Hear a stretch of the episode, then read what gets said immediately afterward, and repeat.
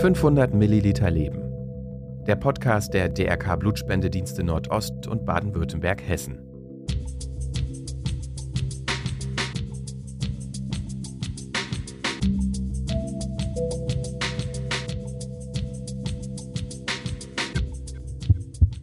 Ohne Bluttransfusionen würde ich jetzt hier nicht am Mikrofon sitzen. Ohne Blutspenden hätte ich keine Bücher geschrieben, weil dann gäbe es mich schon nicht mehr. Das sollte man immer überlegen, bevor man sagt, ach nee, das mache ich nicht und wer weiß, was jetzt, oh, das tut weh. Nein, es ist nicht so schlimm. Ja, das war Nele Neuhaus, die bekannte Schriftstellerin und was wahrscheinlich die wenigsten wissen, auch engagierte Blutspenderin. Ja, wir freuen uns wirklich sehr, Sie heute bei uns begrüßen zu dürfen. Aber erst einmal Hallo. Und willkommen zurück zu unserem Blutspende-Podcast 500 Milliliter Leben. Heute mal wieder im Doppelpack. Das hatten wir auch schon lange nicht mehr. Ähm, mein Name ist Greta Kovacevic vom DRK Blutspendedienst Baden-Württemberg-Hessen. Und ich bin Cornelia Kruse vom DRK Blutspendedienst Nordost. Mensch, Greta, sag mal, ich habe so Hummeln in der Magengegend. Bist du auch so aufgeregt? Ja, ich bin auch schon sehr aufgeregt. Ähm, du hast ja gerade schon angekündigt, dass wir ja heute Nele Neuhaus zu Besuch haben und ähm, wir sind ja auch beide äh, Fans von ihr und ihren Büchern und ja, also ich bin da schon ein wenig nervös. Also ich muss sagen, ich bin wirklich, als die Nachricht kam und Nele zugesagt hat, wirklich schon seit dem Moment an sehr, sehr aufgeregt. Ich bin sehr gespannt, was sie uns heute alles zu berichten hat. Und wie gesagt, also Nele ist ja eine der bekanntesten Blutgeschichtenerzählerinnen Deutschlands.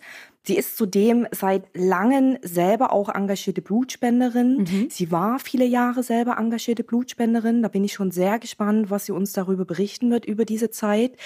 Und ich hoffe auch sehr, dass sie uns verraten wird, wie sie dazu kam, was sie bewegt hat, anderen Menschen mit ihrem Blut zu helfen und letztendlich welche Erfahrungen sie auch gemacht hat da bin ich auch schon sehr gespannt. Also das äh, finde ich auch total toll, dass sie auch sich bereit erklärt hat, uns davon etwas zu erzählen. Und ja, ich bin natürlich auch gespannt, ob sie uns vielleicht auch schon das ein oder andere Detail von ihrem neuen Buch erzählen wird, wenn sie hier ist. Conny, das wirst du ja bestimmt auch lesen, das neue Buch. Na, auf jeden Fall. Das ist schon in meinem Regal so fast. Und Nele Neuhaus stammt ja selbst aus Münster. Sie mhm. zog aber schon als Kind mit ihren Eltern in den Taunus. Und schon früh begeisterte sie sich für Bücher, schrieb auch bei Zeiten als Kind schon erste Geschichten. Und nach dem Abitur studierte sie Jura, Germanistik, passend natürlich dazu, und Geschichte und arbeitete in einer Werbeagentur, wenn sie mal nicht bei ihren Pferden im Stall war, denn sie ist auch begeisterte Reiterin. Ja, und mit ihren Krimis um das Ermittlerduo Pia Kirchhoff, eingefleischte Fans werden es wissen. Mittlerweile heißt sie Pia Sander, sie hat geheiratet. Ja, und ihrem Kollegen Oliver von Bodenstein hat sich einfach Nele Neuhaus eine begeisterte Fangemeinde aufgebaut. Ja, und sie gehört ich habe es schon angedeutet, zu den meistgelesenen deutschen Krimi-Autorinnen mittlerweile. Und wer sie verfolgt, wer sie kennt, kennt mit Sicherheit auch ihre Fernsehfilme unter dem Namen Taunus-Krimi. Die erreichen einfach mittlerweile ein Millionenpublikum. Außerdem schreibt die passionierte Reiterin Pferdejugendbücher unter ihrem Mädchennamen Nele Löwenberg. Und ihre Bücher erscheinen nicht nur in Deutschland, sondern mittlerweile auch in über 20 Ländern. Wir haben es schon angedeutet, Nele ist außerdem selbst Blutspenderin und das nicht erst seit gestern. Wir freuen uns, dass du Zeit für uns gefunden hast und willkommen, Nele. Ja, hallo liebe Grete, hallo liebe Cornelia. Ja, schön, Nele, dass du bei uns bist. Also es ist wirklich ganz, ganz toll, dich zu hören. Und wir beide sind ja richtig sehr aufgeregt, denn wir sind wirklich ganz, ganz große Fans von dir. Und als wir gehört haben, dass du zugesagt hast zu unserer heutigen Podcast-Folge, oh, seitdem muss ich echt sagen, habe ich wirklich Hummeln im Bauch. Also wir sind mega große Fans. Schön, das dass du da bist. Das freut mich sehr, aber die Hummeln sind total unnötig. Das ist überhaupt gar kein Problem und es ist ja so schön, was die Zuhörerinnen und Zuhörer jetzt ja nicht sehen, ist, dass wir uns gerade sehen. Ne? Also wir sitzen uns quasi gegenüber. Stimmt. Ja, ähm, wir haben tatsächlich gerade auch schon so ein bisschen, bevor du gekommen bist, auch kurz mal über dich und deine Arbeit gesprochen. Und wir sind ja auch einfach ganz begeistert, weil ähm, wir haben ja festgestellt, du bist ja einerseits natürlich eine ganz tolle Schriftstellerin und wir sind ja auch große Fans, aber wir haben auch festgestellt, du bist ja auch ähm, total so, sozial engagiert. Also du, du bist Mitglied im Pennzentrum der Literatur, du ähm, bist auch Schirmherrin von dem äh, Fem-Mädchenhaus in Frankfurt und du hast sogar eine eigene Stiftung. Und ähm, wir wollten dich einfach mal fragen, ob du uns da mal ein bisschen zu erzählen kannst. Ja, das mache ich sehr gerne. Das soziale Engagement ist mir eben sehr wichtig aus dem Grund, weil ich äh, der Meinung bin, dass wenn man so viel Glück hatte im Leben, wie ich das schon hatte, dass man eigentlich auch der Gesellschaft ein bisschen was zurückgeben sollte. Und ähm, sicherlich wäre es einfacher, wenn ich sage, ich mache nur hier und da mal eine Schirmherrschaft, aber eine Stiftung zu gründen ist auch eine wirkliche, eine wirkliche Aussage, weil es ist gar nicht so einfach, Stiftungen mhm. zu gründen. Man muss an sehr viele Dinge denken. Aber diese Stiftung, die ähm, in erster Linie dafür da ist, um Jugendlichen und Kindern das Lesen und Schreiben bei, nahezubringen und sie eben auch zu fördern mit unterschiedlichsten Projekten, ist nebenbei auch noch ähm, für Dinge zuständig, die mir sehr am Herzen liegen, zum Beispiel therapeutisches Reiten oder die Ausbildung von Assistenzhunden. Und das ist ein breit gefasstes Feld, wo ich als Stifterin eben auch selbst bestimmen kann, was wir fördern und was wir unterstützen. Und das ist wirklich großartig und macht sehr viel Freude. Ja, das ist wirklich toll. Und neben all dem sozialen Engagement, was du ja schon leistest, bist du ja selbst auch schon Lebensretterin gewesen. Du hast ja selbst schon viele Jahre lang Blut gespendet und Menschen damit auch in Not geholfen, die auf Blut angewiesen sind. Wie bist du eigentlich dazu gekommen? Was waren deine Beweggründe, ja, irgendwann mal zu sagen, und heute gehe ich Blut spenden? Also zuerst war das ganz profan. Ich habe nämlich keine Angst vor Nadeln, die mir in Arme gestochen werden. Und das hat eigentlich einen traurigen Grund, weil ich als Kind einen schweren Verkehrsunfall hatte. Ich war elf Jahre alt und bin auf dem Schulweg vom Motorrad umgefahren worden und lag sehr lange im Krankenhaus mit Schädelbasisbruch und Schädelbruch und Knochenbrüchen. Und äh, damals wurde auch festgestellt, dass ich eine vergleichsweise seltene Blutgruppe habe, mhm. nämlich äh, Blutgruppe A, Rhesusfaktor negativ. Und äh, viele Jahre später, also während ich im Krankenhaus lag, wurde mir wahnsinnig oft Blut abgenommen und ich war, wurde ähm, drei Wochen über einen Tropf ernährt und habe dann eine gewisse, ähm, ja, ich sag mal, Dickfälligkeit entwickelt gegenüber Spritzen und, und Nadeln. Ja, und als ich dann irgendwann mal angesprochen wurde, ähm, hättest du nicht Lust, zum Blutspenden zu gehen, habe ich sofort gesagt, klar, das mache ich. Das ist eine tolle Sache. Und man muss ja auch dazu sagen, dass es einen großartigen Service gibt, wenn man Blutspender ist, nämlich das Blut wird ja auch immer untersucht. Das heißt, man ist dann selbst als Blutspender auch immer gut informiert über den eigenen Gesundheitszustand. Und das sollte für viele Menschen, die überlegen, soll ich, soll ich nicht, eigentlich auch ein zusätzlicher Anreiz sein. Ja, und vor allem auch, äh, wie du schon gesagt hast, einerseits der Check für einen selbst, dann natürlich an erster Stelle der altruistische Gedanke, anderen Menschen damit zu helfen. Also das ist ganz, ganz wichtig. Und Blut hat ja vielfältigste Einsatzmöglichkeiten. Ich weiß jetzt gar nicht, ob dir das selber so bewusst war. Die erst oder die meisten denken ja an Unfälle, wie es ja bei dir der Fall war. Das ist ja wirklich schon, boah, da habe ich ja selber gerade so ein oh, kurz das Herz gestockt, als du deine Geschichte jetzt erzählt hast. Das ist natürlich ähm, eine Erfahrung wow, ganz krass empfinde ich das gerade, muss ich sagen. Also Unfälle ist das eine, wo es eben zum Einsatz kommt, aber der Großteil mittlerweile auch bei Krebspatienten, aber auch weiterhin letztendlich bei Komplikationen, bei Geburt oder eben Herz-Kreislauf-Erkrankungen, wenn es zu Operationen dahingehend auch kommt. Ist dir das so bewusst gewesen, dass wirklich dieses Einsatzfeld so vielfältig dann am Ende ist? Nein, das war es mir in der Tat nicht, obwohl ich ja selbst Blutspenderin gewesen bin. Ich muss leider sagen, es liegt in der Vergangenheit, weil, und da hat es dann bei mir Klick gemacht, als ich darüber gehört habe, dass ich ähm, vor mittlerweile, ich muss gerade rechnen, neun Jahren eine neue Herzklappe bekommen musste. Und äh, das war eine sehr große Operation. Also es war nicht nur eine neue Aortenklappe nötig, sondern eben auch ein Aortenersatz, weil ich ein Aneurysma gehabt habe. Und da wird man ja wirklich ganz großes Kino mit, äh, die ganze Brust wird aufgesägt und äh, das Herz wird erstmal stillgelegt, es wird mit Herz-Lungen-Maschine operiert. Und wow. äh, im Nachhinein war es eben so, dass ich mehrere Bluttransfusionen gebraucht habe und deswegen bin ich eben heute raus als aktive Blutspenderin. Also da kann man ja nur sagen, du hast ja schon diesbezüglich wirklich viel erlebt selber und Du gehörst eben zu einer derjenigen in dem Moment, die tagtäglich dann auch Blut äh, gebrauchen. Also 15.000 Menschen brauchen täglich in Deutschland Blut. Also sind auf Blutspenden angewiesen. Das heißt also, ergo, dass natürlich so viele Menschen dann auch bereit sein müssen, ähm, Blut zu spenden. Das ist ganz, ganz wichtig. Und das ist natürlich dann auch für unsere Blutspender. Einerseits, du hast da jetzt beide Perspektiven. Du mhm, bist genau. selber Blutspenderin gewesen, hast selber auch schon Blut bekommen. Das ist natürlich auch ähm, ja, also ein Effekt an der Stelle.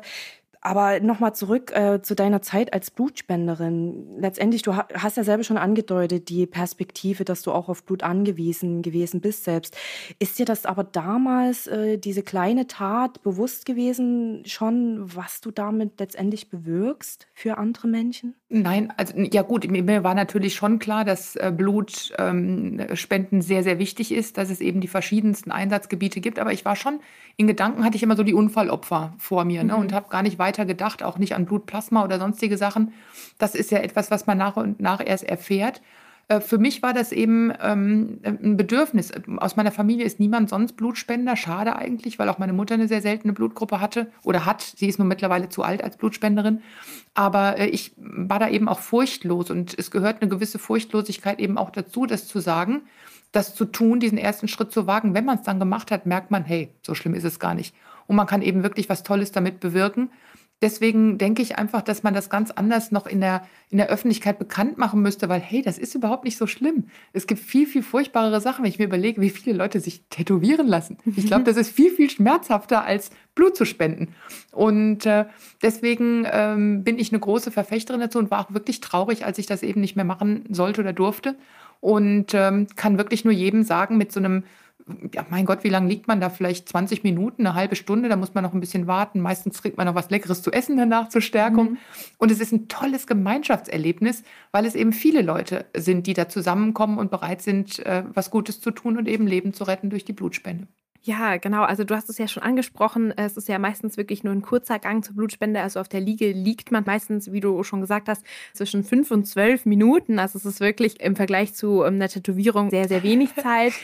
Aber was ich jetzt auch gerade sehr schön fand, so auch an deiner Geschichte, ähm, mir war vorher nämlich gar nicht bewusst, dass du auch selbst äh, Blut äh, bekommen hast. Und ich finde, das ist wieder so ein eigentlich schönes Beispiel dafür, dass wenn zum Beispiel die Spender sich manchmal fragen, Warum spenden sie eigentlich Blut? Wir sagen dann tatsächlich auch öfters mal, dass man ja nie weiß, ob man nicht auch selber mal betroffen sein kann. Und dein Fall ist eben so ein Fall, du hast sozusagen für Menschen, die du nicht kanntest, Blut gespendet und hast dann aber tatsächlich auch von jemandem, den du auch nicht kennst, selber dann das Blut bekommen, als du darauf angewiesen warst. Und Ganz genau. Ich weiß nicht, wie es dir damit ging, aber das musste auch ein sehr bewegendes Gefühl gewesen sein.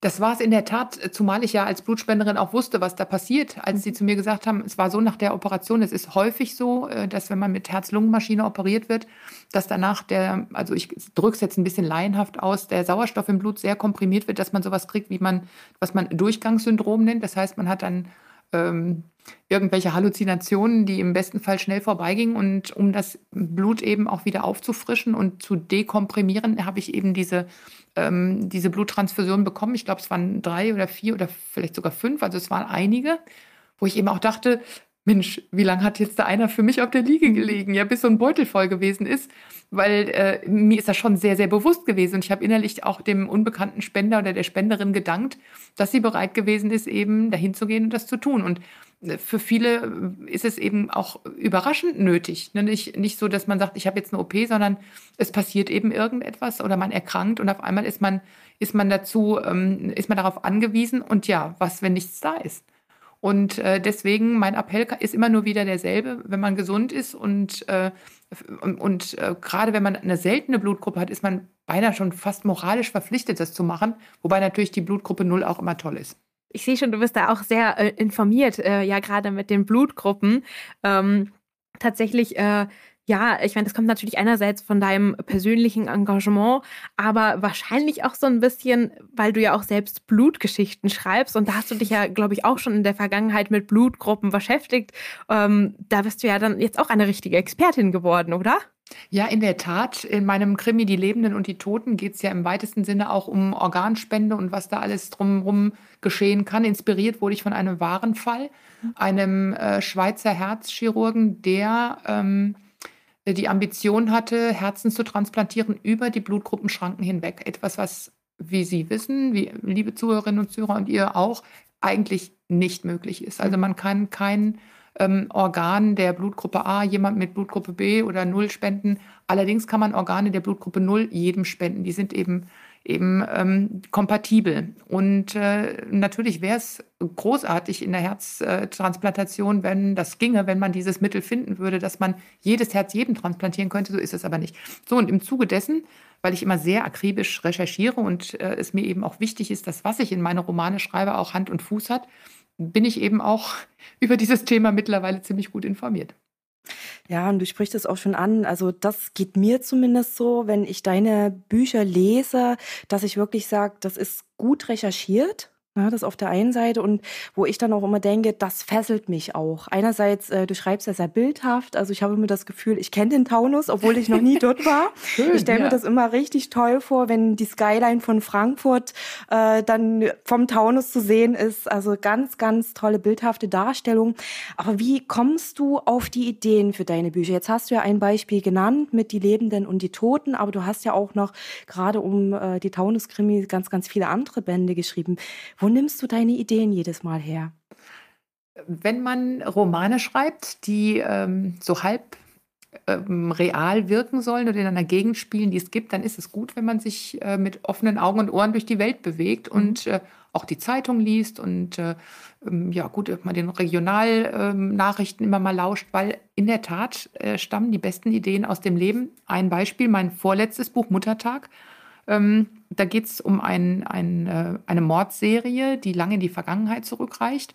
Und die Idee dazu hatte ich, weil, und das ist eigentlich eine wirklich gruselige Sache, in unserem Nachbarort äh, ist vor, ich glaube, mittlerweile acht, neun Jahren ein Mann gestorben, an Krebs gestorben. Der war ein, ein netter Nachbar, der hat 50 Jahre in derselben Firma gearbeitet, der war in jedem Verein, der hat ein Musikinstrument gespielt. Und als er tot war, hat seine Tochter zusammen mit seinem Schwiegersohn die Garage ausgeräumt und hat in einem Fass Leichenteile gefunden. Oh. Und die Polizei, die Kripo, hat natürlich ermittelt und kam darauf, dass dieser Mann offensichtlich über 40 Jahre hinweg ein absolut perfektes Doppelleben geführt hat. Und weder seine Frau noch seine Familie noch seine Freunde und Vereinskollegen auch nur im Ansatz geahnt haben, äh, dass er nebenbei eben auch noch Frauen umgebracht hat.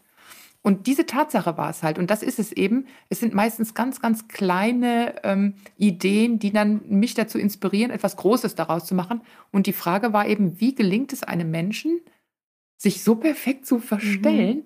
Und wirklich über einen so langen Zeitraum hinweg ein perfektes Doppelleben zu führen? Ja, und das sind immer so die Ideen und dann fängt meine Fantasie an zu arbeiten.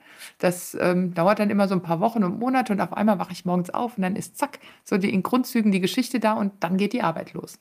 Ja, und was ich auch so spannend finde, die Dramaturgie. Also es ist oftmals so, dass du, also mir geht es zumindest so als Leserin, äh, so ganz vage zu einem, äh, ich sag mal, Täter hinführst und ich denke, mhm. ach, ist er das? Und dann gucke ich aber, nein, ja. das kann er noch nicht sein. Und dann schwenkt das manchmal zum Ende hin nochmal völlig weg. Also die Dramaturgie, ähm, die ist wirklich auch ganz, ganz klasse. Ja, ja danke schön. Äh, das ist natürlich auch ein bisschen das, was wir Autoren gerne auch als Handwerk bezeichnen. Man muss natürlich wissen, wie funktioniert das Krimi-Genre. Ähm, gerade bei der Verbreitung meiner Bücher muss ich damit rechnen, dass viele, viele sehr, sehr erfahrene Krimileser meine Bücher aufschlagen und denen darf ich es natürlich nicht zu leicht machen. Das heißt, mhm. ich muss die Spuren schon wirklich gut ähm, verwirren und ähm, dann hinterher am Ende doch dafür sorgen, dass eben kein Faden äh, ein offenes Ende hat. Also das ist auch für mich sehr, sehr anstrengend. Und wer glaubt, dass man Krimis einfach so aus dem Ärmel schüttelt, der hat sich schwer getäuscht. Also man mhm. muss äh, in der Tat sehr, äh, es ist eine sehr anspruchsvolle Arbeit, bis so ein Fall wirklich komplett durchdacht ist und eben auch all diese, diese falschen Spuren gelegt sind. Mhm. Und äh, oft beim Schreiben denke ich, halt, Moment, Moment, das kannst du jetzt hier noch an dieser Stelle noch gar nicht schreiben, weil die meisten Leute ahnen das dann schon. Und man muss schon ähm, immer noch ein bisschen schlauer sein als seine schlauesten Leser. Meistens ist es mir bisher gelungen und äh, da bin ich ganz stolz drauf. Schön. Und ich glaube auch, du hast es ja selber schon angesprochen mit Recherche und allem drum und dran. Und wenn ich jetzt mich richtig erinnere, ich glaube, äh, zumindest von der Erzählung her 2000 2006, so in dem Dreh, ging das erste Buch, glaube ich, so los von der Handlung her. Jetzt sind wir ja schon 2021 angekommen. Wie lange brauchst du wirklich von der Idee, wenn das Buch losgeht, bis es dann wirklich mit, äh, ich sag mal, gestrigen Tag dann äh, im Buchhandel erscheint. Wie lange brauchst du dafür? Ich schreibe ja in verschiedenen Genres. Am bekanntesten bin ich natürlich durch meine Krimis, aber ich habe auch eine Romantrilogie geschrieben, einen Thriller und ich schreibe mehrere ähm, Jugendbuchreihen, wo es, die sich ähm, für, an Mädchen richten, die Pferde mögen. Und es kommt eben immer darauf an. Für ein Jugendbuch brauche ich ungefähr ein halbes Jahr, so von der ersten Idee bis zum fertigen Plot. Aber beim Krimi dauert es schon deutlich länger, weil mhm. ähm, es natürlich auch viel aufwendiger ist. Man muss als Autor seine Figuren kennen, kann aber anders als im Roman diese Figuren nicht ausführlich erzählen. Ja, in meiner Sheridan Grant Trilogie äh, hatte ich zum Beispiel drei Bände Zeit, die Hauptfigur und die wichtigsten Protagonisten und Antagonisten zu entwickeln. Im Krimi darf der Leser gar nicht so viel wissen, weil erstmal ist es nicht relevant für die Handlung und zweitens ähm, wird dann ein Buch irgendwann 1200 Seiten haben, dann wird es keiner mehr lesen. Also ist äh, die, einmal die Arbeit, alle kennenzulernen und zu entwickeln und dann die Arbeit, das wieder zusammenzuschmelzen und sich zu überlegen, was ich verrate. Also mhm. bei, für einen Krimi brauche ich schon ein, gutes Jahr, wenn nicht sogar noch mehr. Die Schreibarbeit ist dann letztlich das äh, wenigste. Ja, das passiert dann so in, in vier bis fünf Monaten. Ah, wow. Also das ist ja ein super interessanter Einblick jetzt, dass tatsächlich die Schreibarbeit quasi in Anführungszeichen jetzt doch den kleinsten Teil annimmt. Das hätte ich jetzt gar nicht gedacht. Aber wenn wir gerade auch bei deiner Schreibarbeit sind, natürlich sind Conny und ich natürlich auch sehr neugierig, weil ähm, du hast ja jetzt gerade auch ein neues Buch ähm, herausgebracht in ewiger Freundschaft. Und wir wollten uns äh, dich fragen, ob du uns vielleicht dazu auch ein bisschen was erzählen magst. Also darf man schon wissen, worum es so geht? Möchtest du da vielleicht ein, zwei Worte zu sagen? Das mache ich sehr gerne. In ewiger Freundschaft, der zehnte Taunus-Krimi mittlerweile für mich auch manchmal ein bisschen unfassbar, weil äh, die waren ja ursprünglich gar nicht als Reihe angelegt, mhm. aber ich mag diese Figuren unwahrscheinlich gerne. Die Leserinnen und Leser mögen sie eben auch gerne und so kam es jetzt zu Fall Nummer 10 und der spielt in der Literaturwelt. Das heißt, ähm, Verlage, Agenten, Lektoren, äh, Buchhändler, alles ist mit dabei und ähm, ich muss, ich zögere so ein bisschen, weil ich gerade immer mich zügeln muss, dass ich hier nicht spoilere. Mhm. Das wäre ja ganz schrecklich. Es verschwindet also eine Frau, die war Programmleiterin im Winterscheid Verlag in Frankfurt, natürlich ein fiktiver Verlag, und wurde nach 30 Jahren entlassen und äh, ja, ist mal weg. Und äh, eine alte Freundin ruft die Polizei an, beziehungsweise informiert erstmal Henning Kirchhoff, den Rechtsmediziner. Das ist ja der Ex-Mann meiner Hauptfigur Pia, der äh, Kriminalhauptkommissarin. Und das Lustige daran, denn diesmal ist dieser Krimi nicht so ganz todernst, sondern bietet auch durchaus äh, Möglichkeiten, mal zu schmunzeln oder zu lachen. Nämlich Henning Kirchhoff ist selbst unter die Krimi-Autoren gegangen. Und hat jetzt schon seinen zweiten Krimi geschrieben. Und wer meine Bücher gut kennt, wird noch mehr spunzeln, denn sein erstes Buch heißt Eine unbeliebte Frau. Das zweite heißt Mordsfreunde. Und mhm. seine Hauptfiguren sind quasi meine Hauptfiguren, die nur alle anders heißen.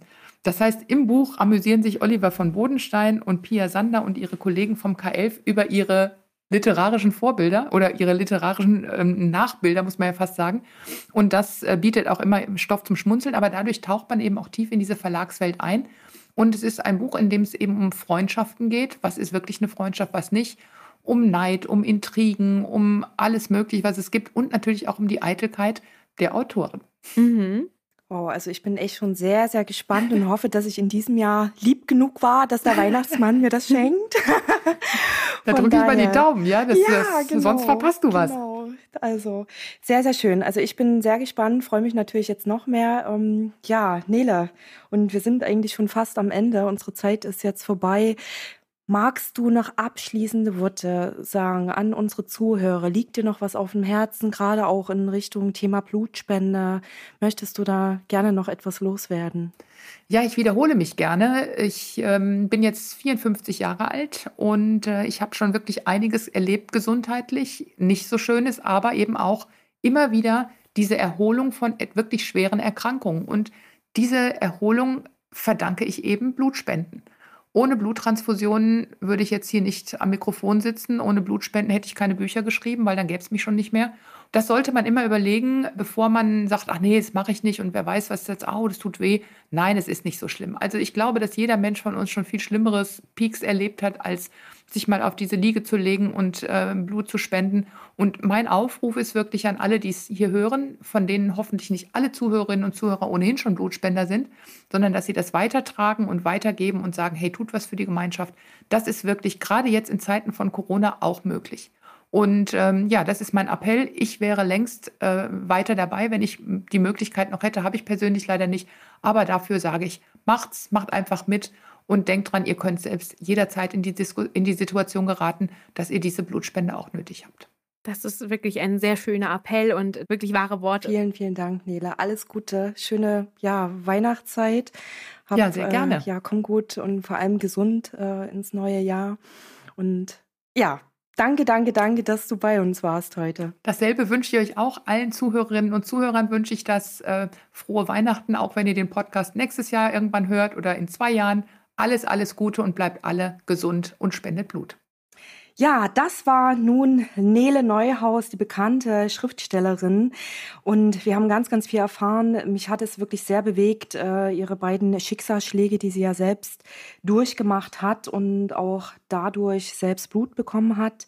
Sie war ja viele Jahre selber Blutspenderin und wir können uns nur wiederholen, ihr habt es gemerkt, man kann selber auch jederzeit auf Blutspenden angewiesen sein. Von daher scheut euch nicht, wenn ihr gesund seid, geht einfach Blutspenden.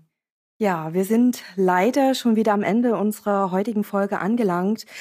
Und auch für dieses Jahr ist es unsere letzte Sendung. Boah, das ging jetzt irgendwie so total schnell. Also wir haben ja im März angefangen mit dem Podcast und ähm, jetzt haben wir schon Dezember.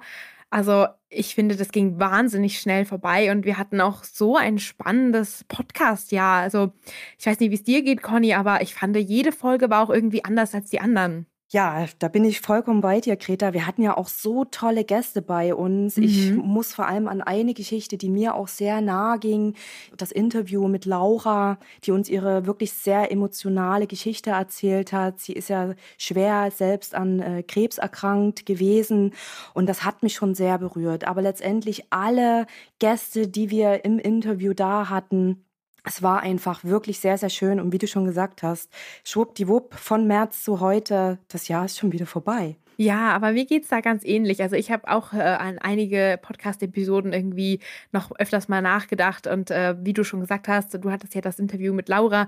Ich hatte auch mit Tomek eine sehr spannende Folge, der auch ähm, von seiner Operation und den äh, daraus resultierenden Blutspenden erzählt hat. Und da habe ich auch gemerkt, das ist mir irgendwie doch sehr nahe gegangen. Also ich habe zwar die Kampagne ähm, auch natürlich mitverfolgt und habe das ja auch alles mitbekommen, aber ihn dann nochmal so im Gespräch da zu haben und das so live zu hören, war nochmal irgendwie ganz anders. Und ja, also das äh, kann ich mit dir gehen. Das war wirklich sehr bewegend. Und natürlich die heutige Folge mit Nele, das war ja auch wirklich ein Highlight. Nächstes Jahr haben wir ja auch wieder ein spannendes Programm geplant. Wir können natürlich noch nicht so viel verraten, aber ähm, da freue ich mich auch schon drauf. Ja, wir werden auf jeden Fall auch wieder tolle Gäste bei uns haben. Mhm. Natürlich auch das Thema Empfänger wie Spender aufgreifen. Das ist einfach sehr, sehr wichtig, äh, vor allen Dingen auch Empfänger, Patienten mit ihren persönlichen Geschichten zu Wort kommen zu lassen. Denn darum geht's ja am Ende. Wo kommt denn mein Blut, das ich gespendet habe, am Ende an? Und das ist einfach sehr, sehr schön. Und wir werden natürlich auch bekannte Gäste wieder bei uns haben. Aber da verraten wir natürlich heute noch nichts weiter. Wir wollen ja natürlich, äh, Conny, auch nochmal allen unseren äh, Lebensretterinnen und Lebensrettern, die uns zuhören, ähm, nochmal ein Dankeschön aussprechen. Ja, das ist ganz wichtig, gerade zur Weihnachtszeit. Äh, da wird einem ja, wir haben es ja jetzt schon angedeutet, auch bewusst, was es bedeutet, anderen Menschen auch zu helfen. Das ist ja auch eine sehr emotionale Zeit, so die Weihnachtszeit, so empfinde ich das zumindest immer.